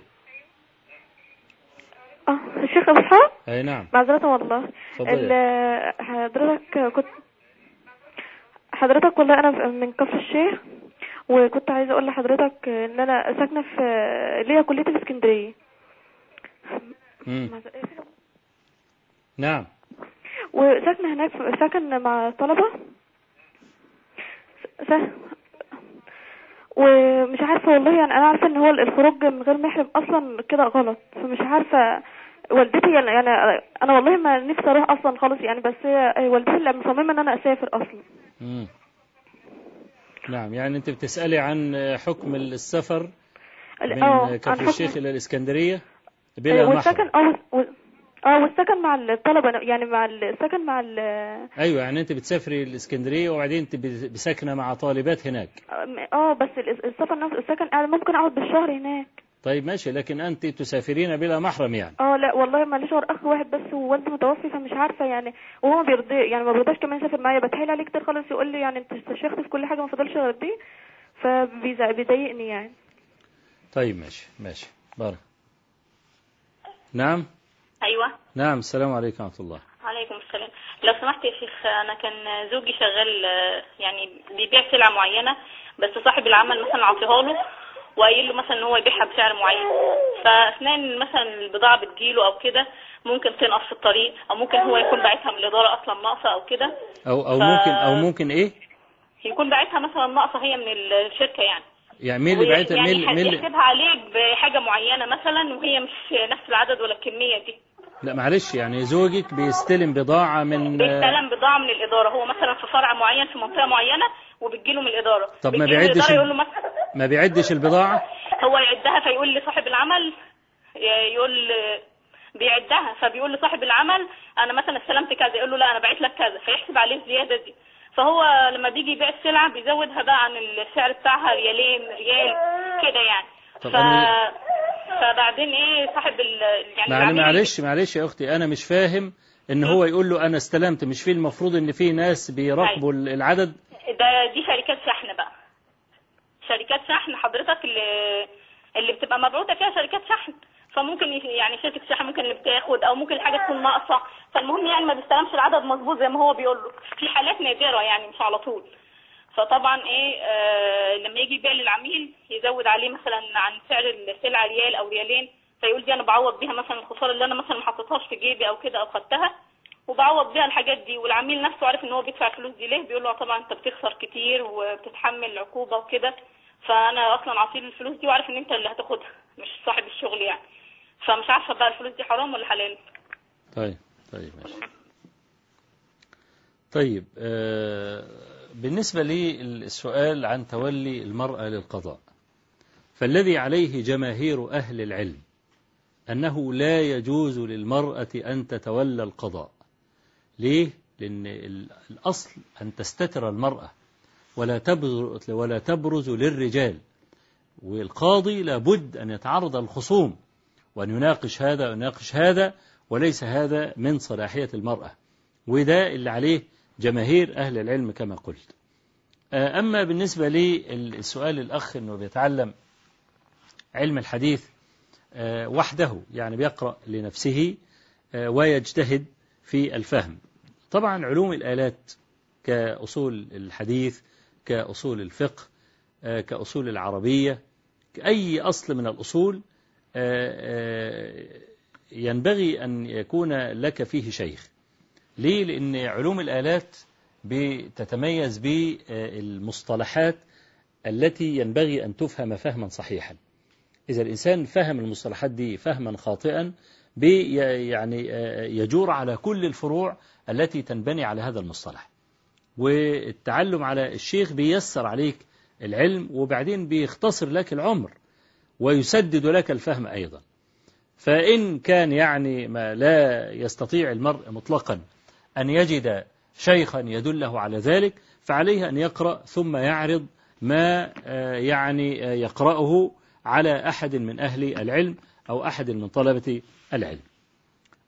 بالنسبة لي الأخت اللي تكلمت عن مسألة التبني طبعا هو هي معترفة أنها ندمت وأنها أخطأت وتريد أن تبدل هذا الخطأ ولما ذهبت إلى الأزهر كما قالت يعني يبدأ أنهم لم يجدوا لها مخرجا فقالوا لها خذ البنت وربيها ويعني حتى لا تقع تحت المساءلة. أنا بقول هو يعني قلت في منذ قليل يا ريت بعض الإخواننا من يعني الذين المتخصصين في هذا الأمر مستشارين أو كده إذا كان في حل لهذه المسألة بدون ما يقع أي جزاء قانوني أو عقوبة على يعني هذه الأسرة لأنها فعلت ما فعلت وهي جاهلة. وهي لا تعلم حكم الله تبارك وتعالى في المسألة.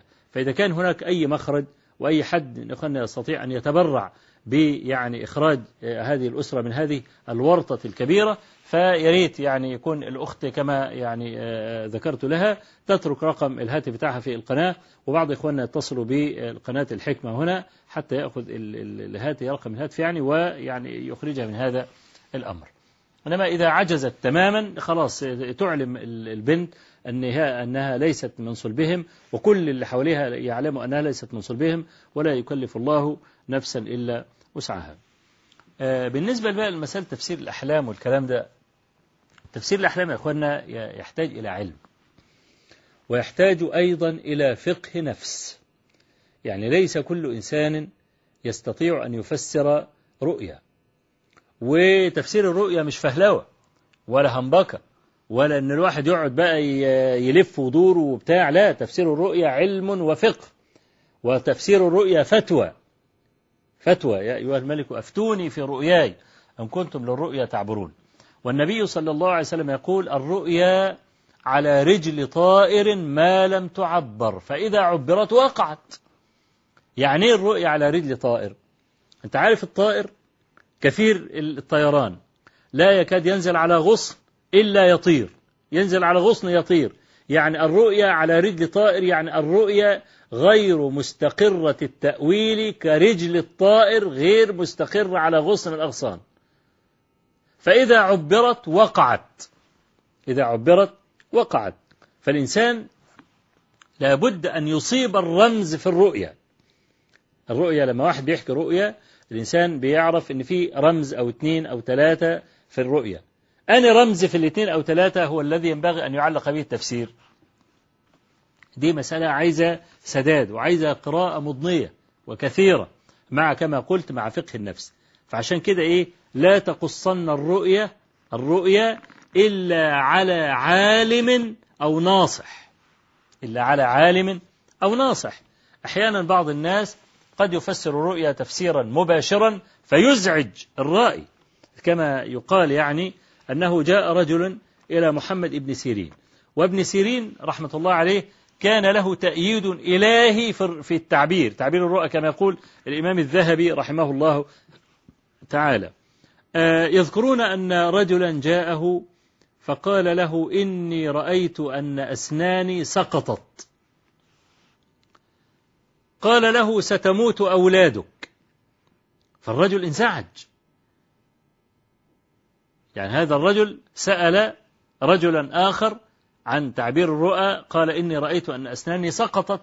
قال ستموت أولادك جاء هذا الرجل إلى محمد ابن سيرين وقال له أرأيت فلانا؟ إني رأيت أن أسناني سقطت.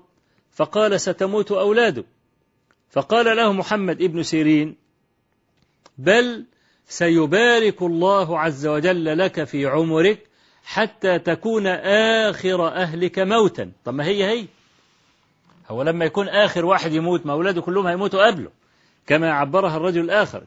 لكن انظر إلى الفرق بين قول الرجل الأول ستموت أولادك وبين قول محمد بن سيرين بل سيبارك الله لك في عمرك حتى تكون آخر أهلك موتا. عشان كده يا أخوانا إحنا بنقول أهو أي إنسان لابد ينبغي له ألا يقص الرؤيا إلا على عالم أو ناصح. وطبعا الإنسان اللي بيهمك الفهلوي بيبان عليه أنه فهلوي والإنسان العالم يظهر عليه أيضا أنه عالم.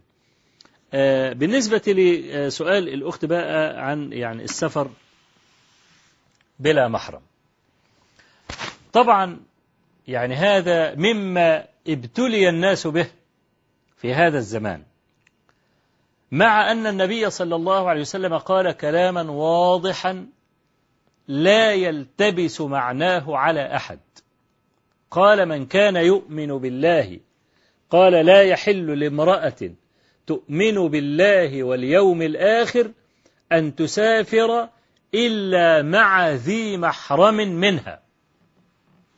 لا يحل أي يحرم على المرأة التي تؤمن بالله أي أنها ستلقى ربها فيسألها في اليوم الآخر أن تسافر إلا مع ذي محرم.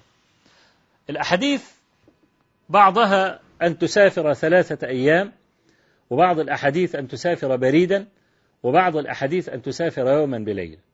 الحافظ ابن حجر العسقلاني يقول أن الأحاديث التي ورد فيها ذكر المسافة فيها اضطراب. من جهة صحتها. وأصح هذه الأحاديث التي وردت بلا تحديد مسافة. اللي هي النص الذي ذكرته أنا في مطلع الكلام. لا يحل لامرأة تؤمن بالله واليوم الآخر أن تسافر. مش ثلاثة أيام ولا يوم بليلة ولا بريدا. لا. أن تسافر هكذا بإطلاق. إلا مع ذي محرم منها. وكان في زمان النبي صلى الله عليه وسلم رجل اكتتب في غزوة من الغزوات كان خارج لجهاد فقال يا رسول الله إني اكتتبت في غزوة كذا وكذا وامرأتي ذاهبة إلى الحج. فقال له اذهب فحج مع امرأتك. اذهب فحج مع امرأتك. وترك الجهاد. وذهب ليحج مع المرأة. والحج فرض لازم على المستطيع. ومع ذلك لا تسافر المرأة لا إلى الحج ولا إلى العمرة بلا محرم. إذا لم تجد محرما سقط عنها الحج والعمرة. أما مسألة الرفقة الصالحة فالحديث بخلافها. يعني والعجيب أن يقول كل ما يرتفع سن المرأة كل ما ممكن تسافر بلا محرم. يعني من أول سن 45 يقول لك المرأة مش محتاجة محرم. إزاي؟ طب ليه أقل من 45 يقول لك أصل خشية الفتنة. ومن الذي جعل النهي معلقا بالفتنة؟ فين العلة دي في الحديث؟ بالعكس المرأة كلما ارتفع سنها كانت أحوج إلى المحرم لأنها ضعيفة. يمكن البنت الفتية الشابة تقدر تعمل حاجة. تقدر تتخلص تقدر تقاوم الكلام ده لكن امرأة كبيرة في السن فهي ضعيفة. يبقى دي أحوج إلى المحرم. فأنا مش فاهم يعني كل ما ارتفع سن المرأة يبقى خلاص كأن المسألة معلقة بالفتنة وحدها فقط. والكلام ده كلام غير صحيح. أنا أقول ذئب واحد يمزق زريبة غنم. يعني لو في ألف امرأة ودخل عليهم مئة راجل يطحنوهم. إيه المرأة مع المرأة مع المرأة يعملوا إيه؟ ما يعملوش حاجة. فإذا كان الحج يسقط عن المرأة مع استطاعتها معها مال ومعها صحة ولكن ليس معها محرم لا يجوز لها أن تحج إلا مع المحرم. أفيقال بعد ذلك أنه يجوز للمرأة أن تسافر السفر لطلب المباح. مش فرض أهو ده طلب مباح يعني. بلا محرم هذا لا يجوز. فيبقى ينبغي لهذه الأخت ألا تسافر أبدا إلا مع ذي محرم. مفيش محرم لا يجوز لها أن تسافر وإلا فهي آثمة. أما إن هو المحرم ياخدها ينقلها من بلدها فيجعلها في بلد آخر في مثلا مسكن آه، مستقل بها أو مع بعض أخواتها وتظل الشهر والشهرين والثلاثة فهذا لا يعني إشكال فيه أن تظل في البلد طالما أنها مأمونة ل- في في بلد ال- الإقامة أو في بلد السفر لا إشكال آه، في في في ذلك لكن المشكلة كلها في إيه؟ المشكلة كلها في قطع المسافة ونسأل الله تبارك وتعالى أن يهدي المسلمين إلى دينهم وأن يردهم ردا جميلا أقول قولي هذا وأستغفر الله العظيم لي ولكم وصلى الله وسلم وبارك على نبينا محمد والحمد لله رب العالمين.